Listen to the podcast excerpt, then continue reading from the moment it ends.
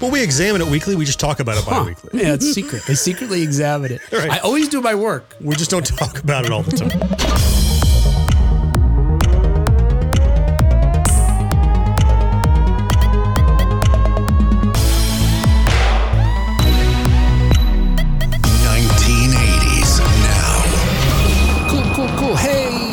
Back to another special bonus exclusive interview on 1980s now. Hey, we are an examination of the importance of 1980s pop culture and its influence today.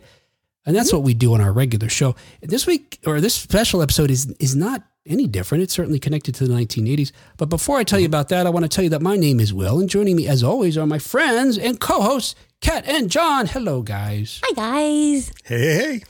So, uh, this uh, connection to our usual podcast is looking at a particular item of pop culture from the 1980s, a little known product uh, known by the name of Super Mario Brothers 3. Of course, I joke because it was a massive success uh, for, for the Nintendo. Uh, the A little bit. still fairly young Nintendo Entertainment System, at least in, in the United States.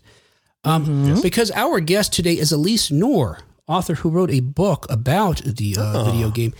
But more than that, because I had the pleasure of reading the book, and it, it goes beyond that, because in the book, Alyse partly tells about the history, the creation, uh, the design, the uh, the really smart way in which the game was put together. Uh, Partly that, but equal parts talking about her own childhood growing up with this game and how she played it with her father and sort of how now now it sounds, sounds like I'm stretching, but just a little bit how this game and her relationship with her father via the game helped put her together in a sense, you know, at least hmm. some aspects. Oh, So it Yeah. bounces back and forth between the both of these. But I'm talking about the book called Super Mario Brothers 3 by our guest Alyse Knorr. And we'll bring her out in just a uh-huh. moment. But before that, because Alyse writes about how important the game was and to her development and her relationship with her mm-hmm. father, the uh-huh. aspect of her playing with her dad sort of struck me as, as curious because you know video games can be a, a communal experience where you're experiencing it with other mm-hmm. folks today online back then in a family room or they could be something very solitary you know again and uh, i was curious for you for you guys you know sort of where it uh, it was I had a kind of a multi-layer video game experience because Okay. I uh, we got an Atari 2600, you know, whenever I, I don't know if it was the year it came out, but at some point soon after. And there was a lot of excitement in the family about this. Like it showed up at Christmas. And I'm not even sure I knew it existed like before it came to us. I wasn't in tune with it that way, but it was super fun and everybody kind of gave it a try. But then it really became the domain of my sister and I. We were just about two years apart. Mhm. And I don't really remember any my parents playing it. Like maybe they tried it when we first got it Right. but Yeah. but friends would play when they come over or some cousins and then uh, my brother was born in 1982 so i was already 11 years old. We weren't really using the atari that much anymore. Mhm. and when he i forget how old he was uh, he got a nintendo. When he i don't know whatever year that came out Jon you would be a good one to tell me that. Um, 85, I think. Yeah. Eight- Okay, yeah, well, you know, I, I mean, maybe not when he was three, but at some point Yeah. he got a Nintendo, and it was this whole new wave of video game, and that he he was really really into. This was his life, and he was always dragging the rest of us into it. And of course, I was on board. I enjoyed video games, and he um he always wanted a buddy, so I'd play Mario with him. I absolutely played Mario. Um, Bubble Bobble was another one that my mom even Yeah. played. i love Yeah. bubble bobble Yes. And I even remember the music. It stuck in my head. And um and Tetris, I guess. Yeah, I think, you know, that must sure. have been a, a thing. Um, but he this is he always called me in. I was his uh his ringer for Final Fantasy for doing the tile puzzle that earned you more money or got Oh, you th- things that he couldn't accomplish, he brought you in, handed you the Yep. controller. Yeah. Yep, so he'd Kat, come do the thing. That's how it was. I, I didn't play any other part of the game. He'd be doing his thing, and then he'd call me. I come in and do the puzzle for him. And no get it out was- girls are gross but also, you know what? He loved having people watch him play, which was not as fun for me. Right. But so I would say my experience um, it was definitely shared. It was it was more of a sibling thing, mm-hmm. eh, Yeah. Mm, not not so much a, a whole family thing though. I grew up an only child. I had older siblings, half siblings, but mm-hmm. when I during my formative years, they didn't live with us. So over on Gen X Grown Up, I have told the story several times, I think. But eff- effectively, I wanted an Atari, but it was expensive, and so mm-hmm. I got Telegames Pong instead. And so I played it with my dad as much as I could and got him hooked. Just, I mean, within a week or so. And then I'm like, isn't this great? Well, the Atari thing I wanted has lots of different games and it's in color and you can play with each other. You can do this, you can do this. And I effectively talked him into putting it back in the box, returning it to Sears, Wow. getting the Atari, and then I had upgraded by it was the, the Telegames Pong was a gateway into the Atari. But then once I had it, I don't remember my parents getting involved beyond that. He played some when we 1st got it. He's Uh-huh. like, "You're right, it is better," but he wasn't a game player, Yeah. you know. So, so the social aspect of of games at home for me was with with friends, and not even necessarily playing at the same time as friends, but cartridges became currency. Like you, Mm. you, you smuggle them in your backpack to school and you, you trade them out, either just Huh. loners or I don't want this anymore, you take it kind of thing. And then you would see who could beat what. Since there's no internet, you know, when you first find out about the Easter egg in Adventure, you're like, how did you do it? Well, you, it's, it becomes this cultural thing that you, you become part of a secret club. But beyond the Atari at home, I think for a long time, video gaming for me was very solitary. I liked to go to the arcades, but my mom would drop me off there while she was shopping and then come pick me up when I was she was done. And then when I was old enough to drive, I would go by myself and nobody else was with me because I could entertain myself. But when it when it when it is social, it's it amplifies it. It you can a bad game Yeah. becomes good if you have the right person to play with. So Oh yeah, right on. Yeah. not that Super Mario Brothers 3 was a bad game by any stretch. no, no, but being able to play all. it with somebody else is it, it can elevate it to it has nothing to do with the game it's now the interaction with the other person and you know the trash talk and the razzing and knocking the controller out of their hand all that good stuff You know, fair play. Yeah, of course. yes of course it's all fair I guess taking a step back, you know, the NES, as you pointed, it actually it actually came out in 1985, as, as Jon pointed out. Um, The uh, Super Mario Brothers 3 didn't come out till 1990 in the U.S. It came out in the 80s in, in, in Japan. But so by that called time, something else too wasn't it it was called something else in Japan before it got rebranded to SMB3 I think well, they did Ish. reskin like a. I know Super Mario Mm-hmm. Brothers 2 specifically was like a reskin something in Japan, and they Okay. reskin something Maybe that's what it else for the U.S. that's what it was then, yeah yeah yeah okay. There's yeah, there's something to that. I think Super Mario Brothers three though they by then again I learned this in Lisa's book. They realized they had to make it more like Super Mario Brothers one, and not just you know, yeah reskin something. Sure. But it came out that game itself. You know, Alyse's book at least praises it, and and I can. She gives so much detail explaining why it's a great game that I'm convinced, even though I didn't really play it very much myself, because I was too old by then. I was into Yeah. me too Yeah. yeah and yeah I was in other college yeah and music. But so so much like you guys, uh, the, the, we had an Odyssey when I was a kid. That was the first game system we had. nice And I've said this much- before. Our family was broke, so I don't know where these things came from or how my dad got money for them.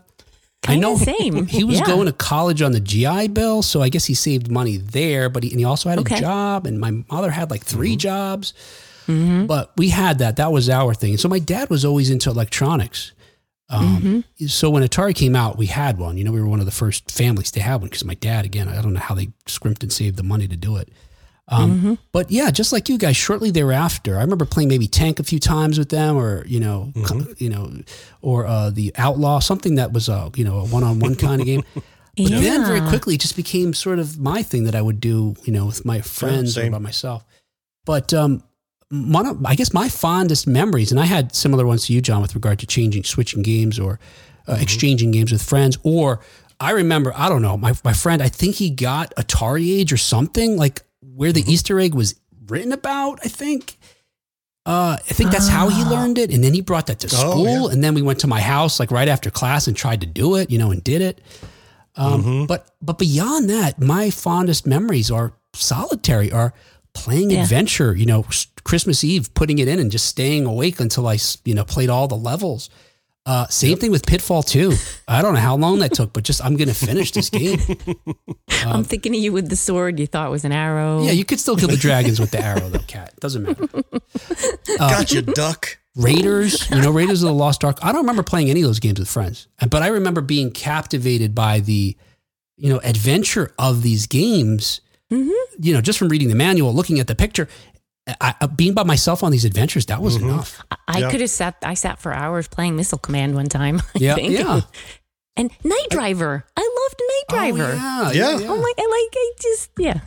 I think I don't know if you had the same experience, but I think my parents and my mom was very young. I, w- uh, she had me when she was 18, but Yeah, my even mom too. 18 years of difference, being that much older than me, uh, that little amount older than me, like her generation did not have any enough interest in or tolerance for. I don't want to say they didn't have imagination. They didn't have imagination available to apply to video games, right? They they understood literature, and they understood film, and they understood music. But this was a whole new thing that was alien to them. To us, it was part of us being born and brought into the world. Yeah. Um, you know, the, the Atari existed. I was what uh, is eight years old when that thing appeared. I was just Sure. becoming a person that could actually think for myself. and here's this thing now in my room that is this. I'm single child. You know, here's a friend, here's a brother, here's a sister that wants to play with me all the time. Yeah. and it will play back, and it has challenge and. It's in. It almost sounds like melancholy. Like I had a terrible childhood. I had a wonderful childhood, but that was that was my sibling. That was my friend when I didn't have a friend to play with or whatever. And so it becomes. I think that's why it's still so important to me today when I'm fifty something years old because it was such a huge part of my life growing Yeah, up. and, and Alyse, uh, look, uh, great. In, in her book, you should definitely check it out. So much of the game that she connects and relates to these different moments in her life and development. She started when she was four. Her dad put the the, the Nintendo controller in her hand and started teaching her how to play Super Mario Brothers three. Uh, wow. She, ta- she tells a really charming story about how at this age, after she was told to go to bed, she would sneak down and sit on the stairs and watch him playing in the reflection of a picture on the oh, wall Oh wow! near the stairs. just to see the image. Oh. Yeah. Wow. oh my you god. know, but, but but video games were things that helped her bond with her dad. She learned life lessons and philosophy via these video games and him. Mm. It saw her through her parents' divorce. It was so meaningful to her. And the book itself, again, if you love the game, you're, you're going to love the book because there's so much insight into it. If you just love stories, you're going to like it because it's very charming about, uh, you know, the, again, the connections that she made and had uh, through this book that to this day inform the person that she is. yeah, it sounds like I could like the book without necessarily knowing much about the game or ever having played it. like it. I said, Yeah. I didn't really play it very much Yeah. uh, because I sort of was old at that time. Yeah. But I really enjoyed the book. Yeah. And uh, so, yeah, with that, hey, let's uh, bring out Alyse and chat with her. In a moment, we'll be joined by our guest, author of Super Mario Brothers 3, Alyse Knorr.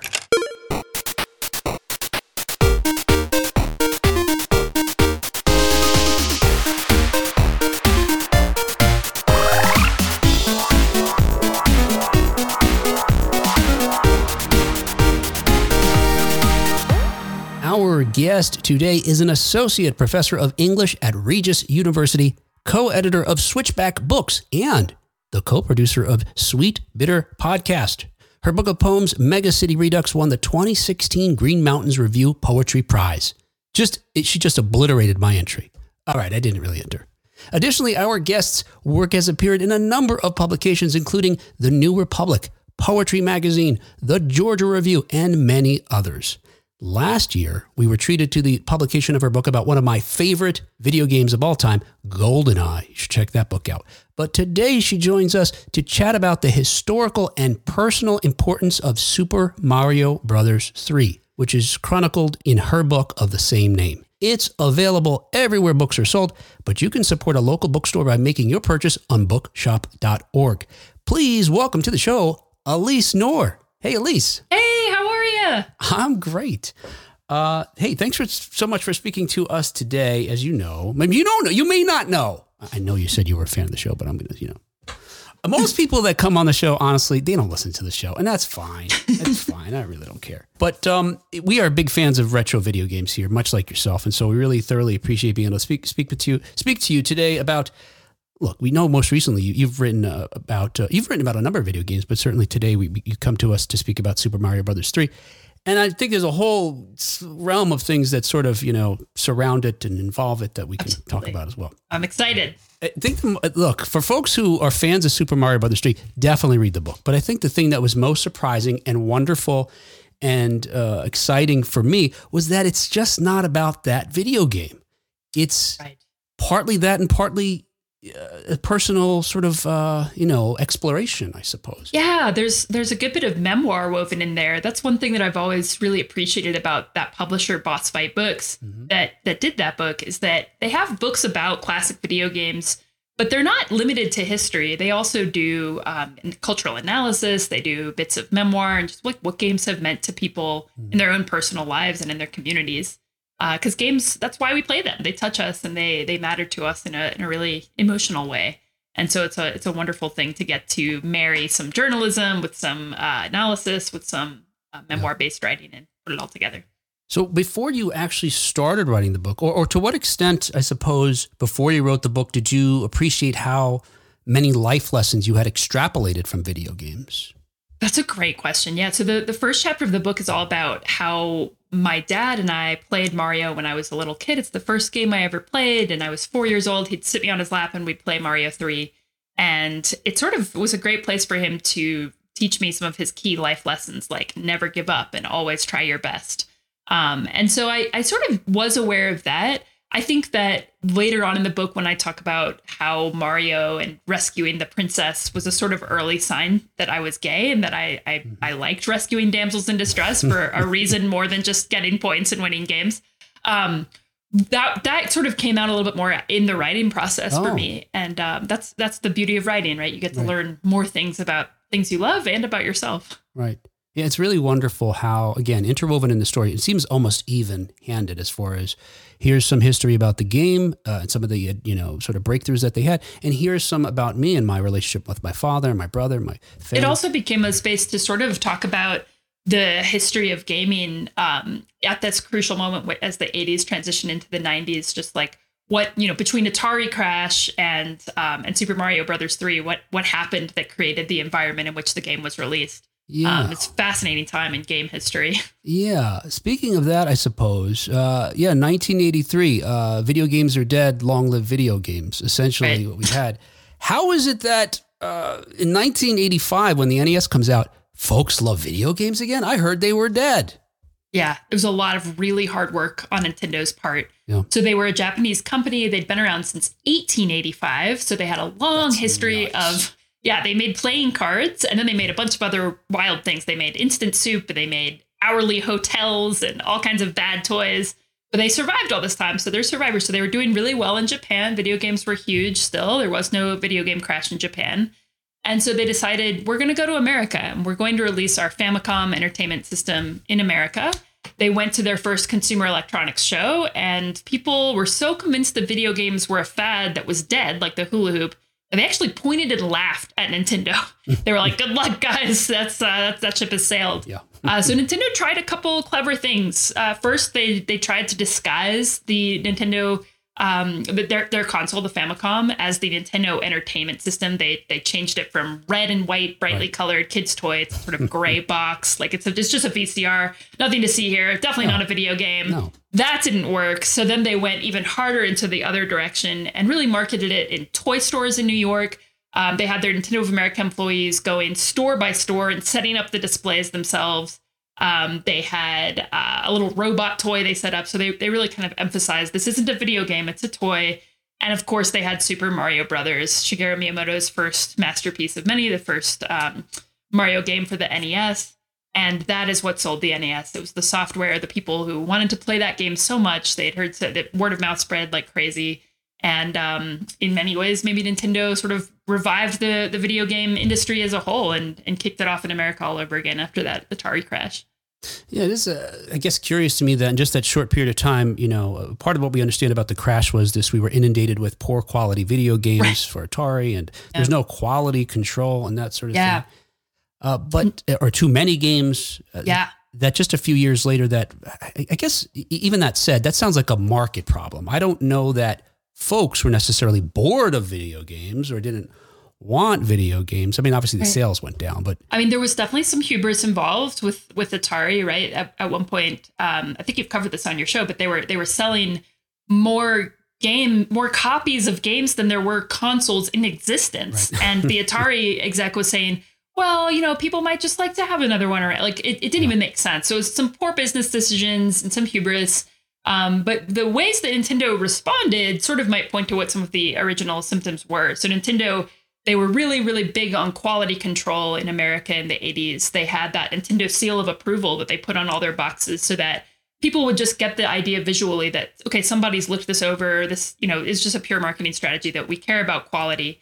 They also changed the graphic art. And I know that there's like there's a huge appeal of those Atari game cartridge art. They, they look so Oh, yeah. magical and it, I mean they're they're beautiful like paintings but they they sort of Nintendo thought they let they led to people feeling disappointed when they put the game in because you'd see these like these burly athletic men Yeah. playing a really rigorous game of tennis and then you put in the cartridge and it's pong and it's two rectangles and a dot and so they they've kind of felt like maybe the the um the realistic game art was overselling what was in the box so you'll notice in the earliest games in the earliest NES game cartridges it's all pixel art so you actually just see Right. what Mario actually looks like in the game so they tried to be more honest about what they were selling, um, and they did have a very rigorous internal quality control system. They focused on fewer games at a time that had more replayability and were more addicting. Um, and so uh, a lot of you know business scholars and game scholars say you know clearly that that worked. Yeah. You know, I take issue with Nintendo suggesting that Atari was misleading people. I've talked about this before, and I think it depends what age it hits you at. Now, Yeah. you were young when you know the your dad had the Nintendo, and you were only seven when you got your Super Nintendo. Yeah. I was around that age when I got my 2600. Okay. So for me, that art it filled in all the things that the pixels didn't. You know, I like, love it. like I adventure, the picture of the dragon and all that. I had Oh. that spirit in me when I would move a little square around. It, Mhm. it was Yeah. enough. Yeah, I mean, there's there's some big conversations about the sort of um, even within a game, like abstract representation versus um, realistic re- representation. So in Super Mario Three, in a lot of the desert world, they have very limited pixels, but they use the pixels to sort of evoke a pyramid for you or evoke a tomb and, and give you this feeling of dustiness with, with just like the the limited tools and resources they have. And so in that way, you know, there's something really beautiful about the parallel between a kid's imagination extrapolating the world of their toys from the box art or from their own imagination, um, all the way up to the work that game designers do to um, to to build with such limited resources. Yeah. And you, you mentioned something uh, a little bit that I found fascinating that I learned in your book was that this if that Atari is what Atari was doing, as we know, easy easy enough. I suppose the concept was let's just adapt or port games from the arcade that we made that were successful to the home and other Yeah. games. So for them, there wasn't a lot of there weren't any really, except for the changes that were that were made for the home console were due to limitations as far as the home console. And then the other games they made that didn't even exist in the arcade were similar in a sense. And one of them was that you this idea that you could just play them forever. They just keep getting harder. Yeah. And Nintendo, as you suggested, saw a distinction to be made or a difference that they could capitalize on. What what is that? So Nolan Bushnell of Atari, his golden rule for game design was that you know it should be easy to learn and hard to master. Right. And uh, this works really well for arcade games where you want the game to be inviting enough that it looks fun for someone to go stick their quarters in it, and you want them to be able to learn it really easily, so they'll go up and, and feel like it's approachable. But then you want them to lose very quickly so that they have to keep feeding quarters in there, right? um, the harder the game is, this is why we call arcade games like old school hard, uh, the more money you make off of it. So it has to feel addicting, but really hard. So home consoles, though, you want it to be able to reward long, long playability sessions and have have someone finish the game and want to go right back and start it over again, so that they'll be happy they purchased this home console and want to purchase future home consoles. Um, so Nintendo, you know, they really thought it, or Shigeru Miyamoto, the designer of Mario, he really thought about that flow state of when something is just hard enough that it's challenging and interesting, but definitely still doable and can get you into that into that flow state. So he ramps up the difficulty slowly over time. There's in-game tutorials for all the mechanics, so it feels inviting, but in a sort of fluid, um, organic way. Right. And there's also lots of different reward systems within the game, which make it addicting and replayable. There's a point system, there's uh, secrets, there's secret areas to explore and, and extra things you can do within the game. Um, so so that really added to that replayability factor too. And I think it's one of the reasons that to this day Nintendo sort of lets software lead and hardware follow, and they really um, the, the few times in their history that they've deviated from that, it's gone really badly for them. So they're they're a software based company. Right. Yeah. And, and you, you mentioned how the in-game tutorial, and just to be clear for folks who may not know, I mean, you didn't have to read an instruction manual, and let's face it, and, with the 2600, no one really read those manuals. I did. Christmas Eve, I'm pay, I'm beginning to end. I love the end. manuals too. Right? I loved reading them. I would read them like at bedtime. I I, I loved everything Yes, about them. Absolutely. And I had the patience to wait. Okay, now I've read all six pages. Ooh, yeah, now let's yeah. play. You know, drive my family Yeah. and friends crazy. Come on, just put it in.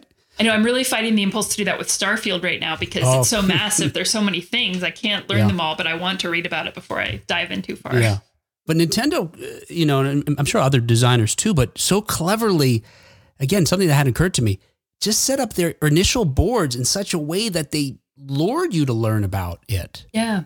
So in both in both Super Mario Brothers 1, which came out in 1985, and Super Mario Brothers 3, which came out in 1988, the very first level, they're very similar, but they're designed so that you have to learn the game mechanics. Um, the, the, the, game, the, the level teaches you the game mechanics. So you start um, with Mario on the screen, and there's a Goomba approaching, one of those little crawly, mushroomy guys. Yep. And you know what? If he hits you, then you learn that you need to jump over him or on him. Um, then when you, but if you run to him, then it's going to be timed. His movement and your movement are going to be timed such that there's a good chance that when you jump on him, you'll actually rebound off of him and hit the uh, the first little um, question mark box Mm, and get your first power up.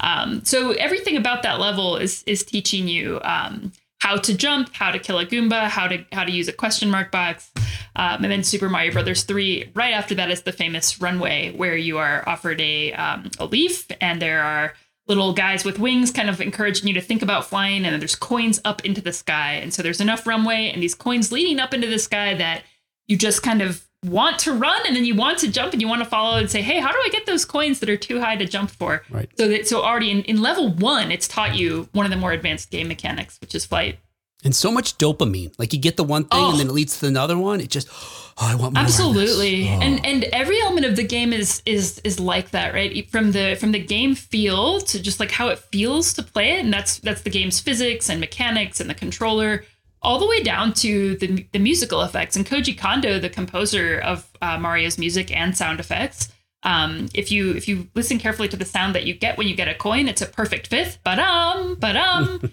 um, and uh, in other in other things, it's an octave. And there's just something very pleasing about perfect fifths and octaves for our human ears. And so even just the the pleasure of hearing a really nice little Pavlovian bell or something like, oh, I got a coin, I've got to get another one.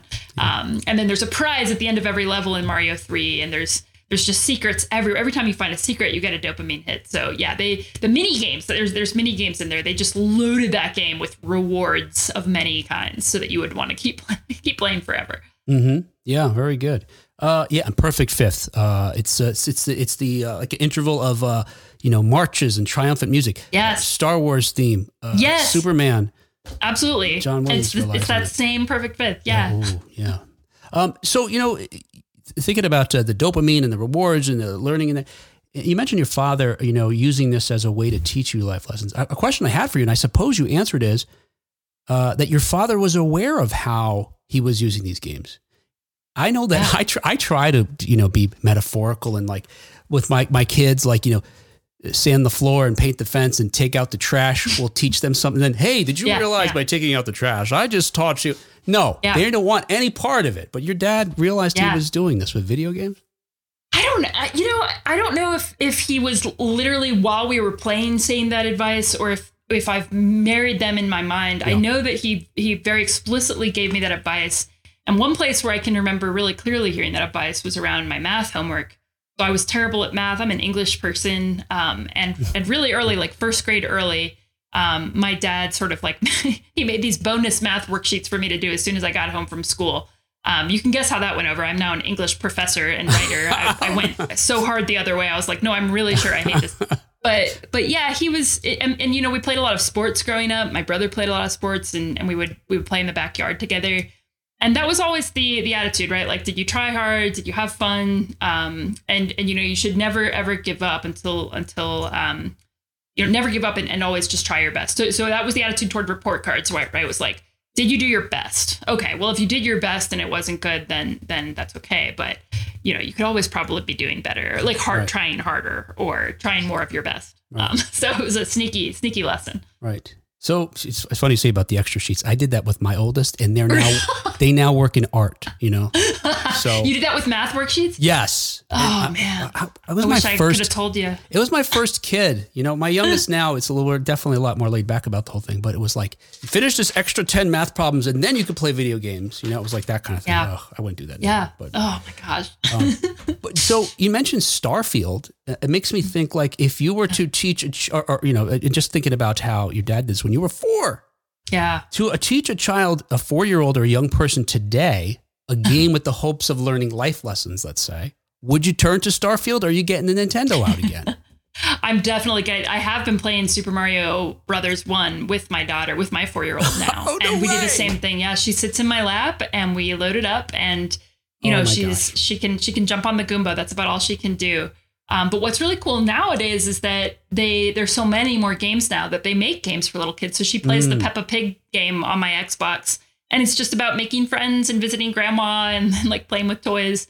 And I do think that a game that's more accessible for her in that way um, gets her in the flow state. And um, I don't know, just I think there's so much to be learned from games about patience and about, um, you know, like the developing of skill and the, and the reward of, of building up skill through patience and through rote repetition. Um, I think that that idea of like grinding is is is huge, and um, I, I hope that it'll you know make her a better person and, and not just a weird video game, game geek like me. Another uh, English professor in the works. There you go. Yeah.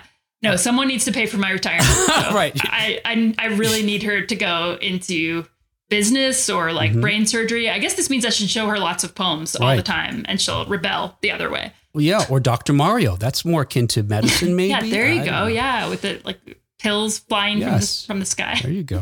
it does seem that though there is a simplicity to older games that allow our minds to make those connections maybe more efficiently Hmm. than the games do today. Like, there's a certain merit to games today. I played new games, but Yeah.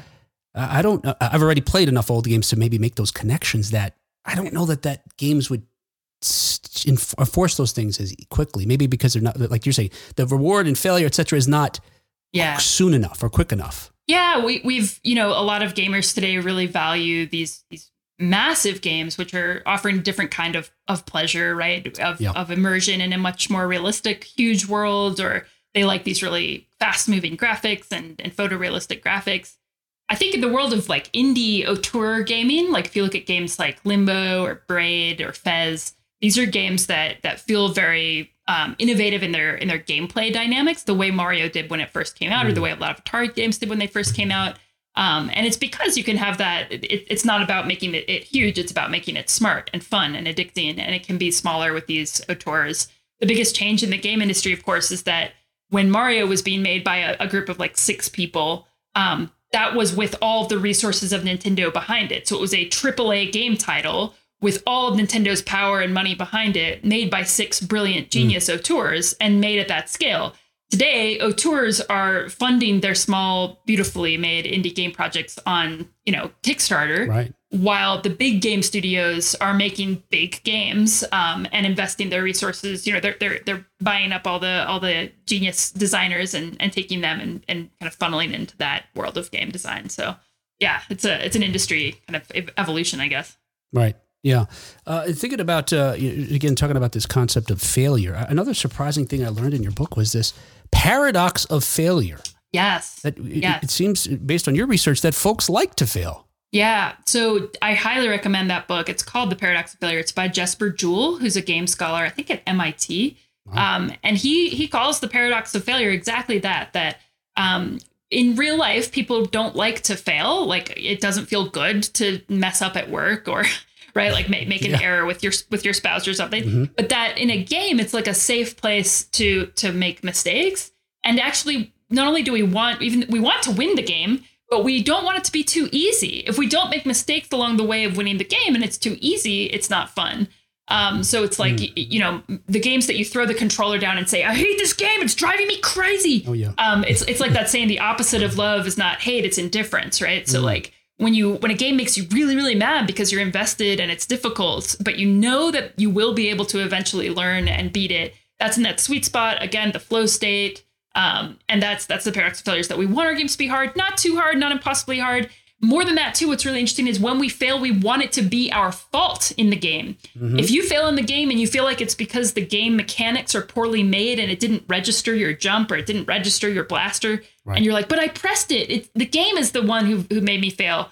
That makes you hate the game in, in a bad way. Whereas if you're like oh that's on me. I didn't jump in time we actually like that like that better. It's less frustrating and we feel like we can go and fix it ourselves It's so funny because it's this, you know, we're talking about the paradox of failure because that idea of people generally wouldn't expect them to want to fail or like to fail. right. But there seems to be other even sort of paradoxes in there to me in the sense that I think in real life, folks quickly look for someone else to blame, you know, Yes. maybe even more so Yes. than ever.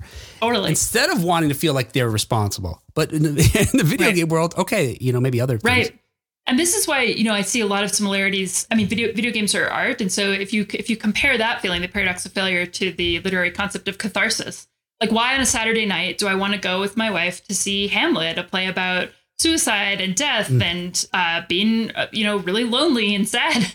Um, it's it's a safe environment to feel things that we need to feel and and that it's good for for us as human beings to feel. And so i think that games in particular offer a really really cool space like i was saying earlier about children to fail and have it be fun and to learn that failure i mean my students in college like the biggest obstacle to their learning is that they're afraid to fail and so games offer us that world in which it's it's fun to fail it's important to fail failing makes you better and you learn that patience has rewards Right. Now, maybe maybe another paradox is that in your book you wrote, you you wrote that uh, you wrote I tend to be more afraid of failure than I'm confident in my ability to succeed, and this fear drives everything I do. Yeah, I mean, I'm definitely the oldest daughter of an oldest daughter of an oldest daughter, right? so I have that type A perfectionist. Um, I'm also a, a woman, and I started in, in higher ed in academia at the age of 23. I taught my first class as a graduate student. And so I went right into grad school. I've been in school my whole life, and I started teaching when I was younger than most of my students.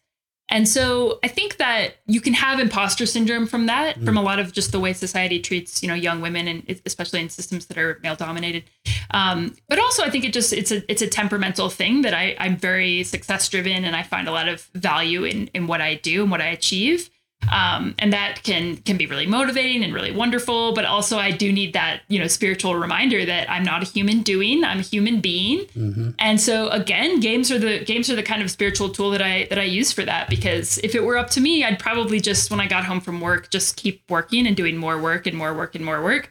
Um, and games call me to be playful. Games call me to stop working and to do something that's perfectly useless and um, where my achievements are not as um, measurable. I can I can still feel like I'm achieving, but it's not like I'm going to put it on my CV or something or that it's going to get me promoted. That that's important. Right. Yeah. yeah. and I realize I'm making an observation that's so like you know obvious in the sense that games are an escape where you can be uh, your other self. And so in a game, it makes sense that you're like, I, I, I'll fail all I need to fail. Whereas in real life, you have to be a little more, you know, careful. Absolutely. And and this is why the first person shooter genre is so popular. So people get worried about first person shooters, right? Like is everyone out there just secretly wanting to hurt other people Right. and like does everyone have these violent power fantasies? And it's not about that. You know, a, a game like a first person shooter is about confidence, control. It's about power and we have so many situations in our life where we don't get to feel those ways and um and so it's, it's an out it, to me it's, it's a, in a lot of the research backs up it's a really healthy outlet to um to to express your negative feelings but also to sort of like build up um, more of a reserve of resilience Mhm. Yeah. You know what? I play, I play Fortnite every night. I'm embarrassed. it's say. great yeah yeah But- great game because I'm not 15.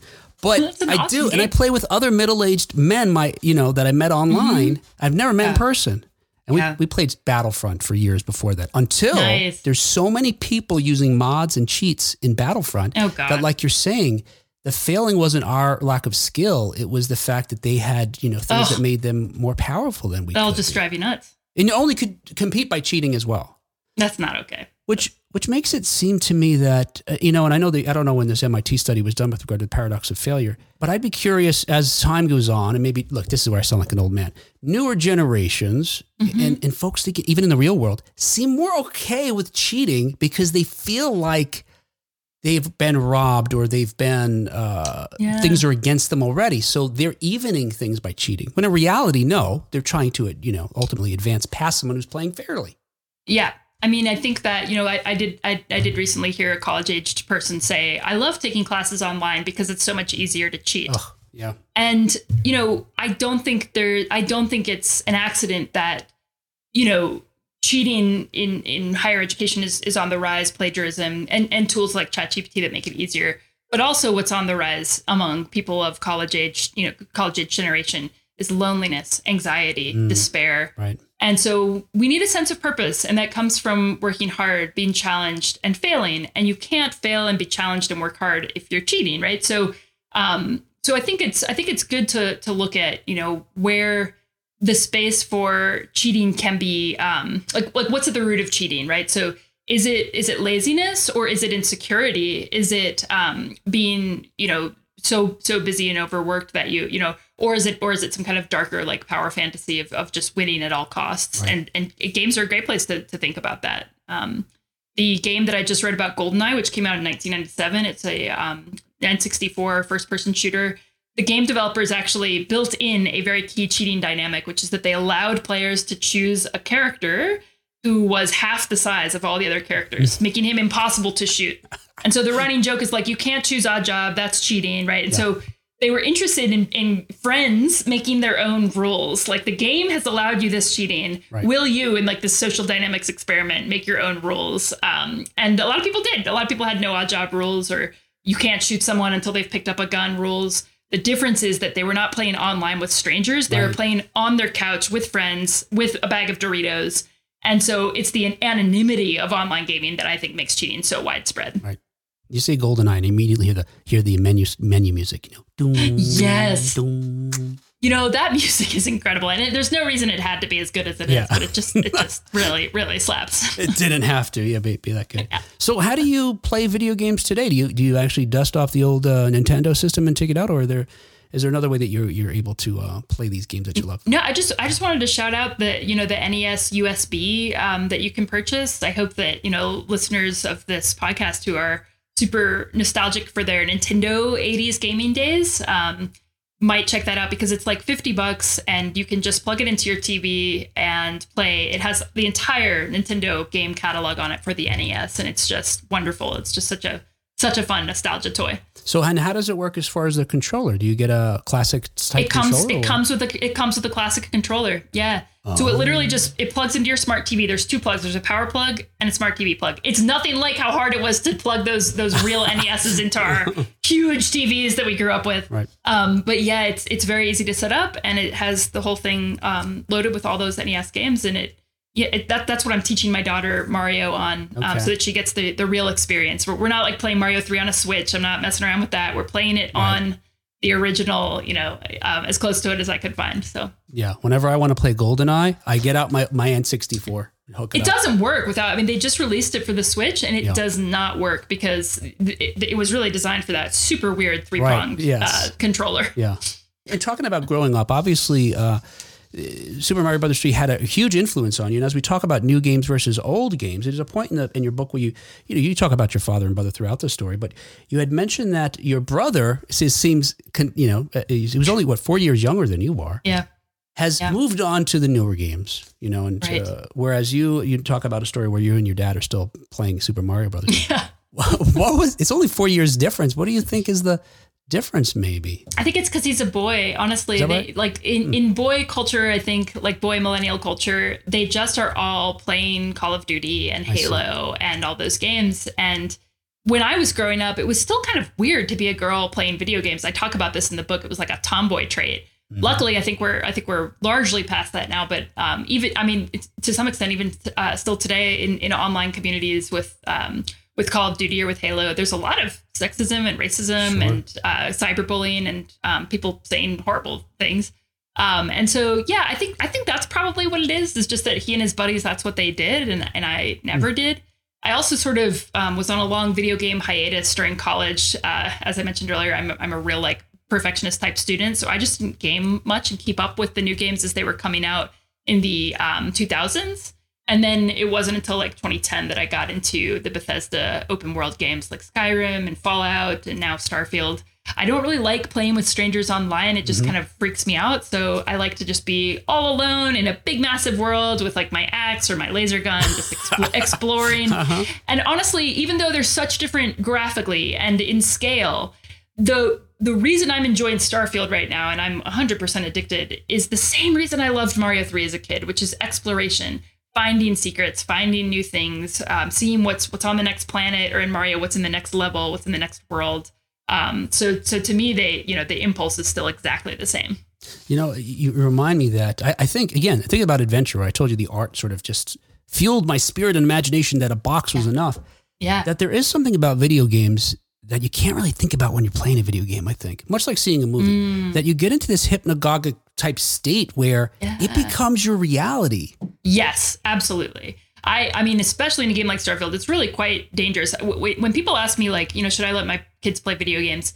I'm always like, it's not the violence. Honestly, I would not worry about the violence or the gore. It's the addiction. And so for me right now in Starfield, you know, they, they give you a whole life. Like I, I have a, another wife in my game who's different than the wife in my real life. I have a job. I have a house. I have a kid and and so there's this like immersiveness that's a little bit scary and and I am playing so much Yeah. now and by so much I mean like three hours in the evening it's not like I, I don't have too much time I have a, I have a three month old baby right Yeah. but oh, wow. it I am dreaming about it I'm, I'm dreaming about it at night I, I'm, Mm-hmm. I'm thinking about it while I walk around like I should go mine that planet Right. um and so yeah you you are very immersed um and and I think good games are designed that way for better and for worse Gosh, you remind me. I have these dreams every now and then that I'm married to somebody else, you know, like an ex girlfriend from years ago. And I wake Yeah. up feeling like I'm in love with this other person. And I love my wife. I'm crazy Yeah, in love with my and I tell her about it, and it's just like, but it stays with you. Oh, you should see my wife when I'm when I'm playing because she'll she'll be in the room with me and um and I'll I'll point to my screen and be like, hey, that's my video game wife, and she's like, huh, yeah, she's cute, and she goes right back to just reading her book. Like, Well, good. That's a healthy relationship. oh yeah, yeah. I'd be worried if she was jealous of a digital, Of a you know, fictional, avatar. yeah, but- fictional character. uh, hey, uh, look, I am so pleased to be able to speak to you today uh, and Thank learn you. about uh, more about yourself and Super Mario Brothers. Folks should definitely check out this book again. It's other than most other video game books I've read, is that really just like you talk about the balance and the sort of uh, what is it, the Goldilocks zone of Super Mario Brothers three. Your book is that Goldilocks zone too. Oh, thank you. Both historical, you know, uh, references to the game and history related to Alyse Knorr. And uh, Thank you so much. That- that really means a lot, and it was such a pleasure to chat with you and be on this wonderful show. I, I really appreciate it. an absolute delight to speak with Alyse and, and, and a pleasure to read her book. You should definitely check it out Super Mario Brothers 3. Again, our guest, Alyse Knorr, is the author. Uh, it's available everywhere. There's, uh, I'm sure there's a link in our show notes here to bookshop.org, the place we like to support because it helps uh, keep your local independent bookstores in business. And it doesn't sacrifice the shopping experience either. It's, it's like, uh, you know, Amazon, those other ones. And we're not paid to say that. We just really like them. Hey, next time on the show, we're going to be talking about uh, some of the controversial, interesting, scandalous uh, moments uh, on the Video Mu- Music Awards. You know, the, they used to call them the MTV Video Music Awards, I think, right? Something like that. Uh, but those moments from the 1980s and a couple from the 1990s. All right, so uh, check that out uh, next week. And on behalf of Kat and Jon and myself, uh, we will talk to you next time on 1980s Now.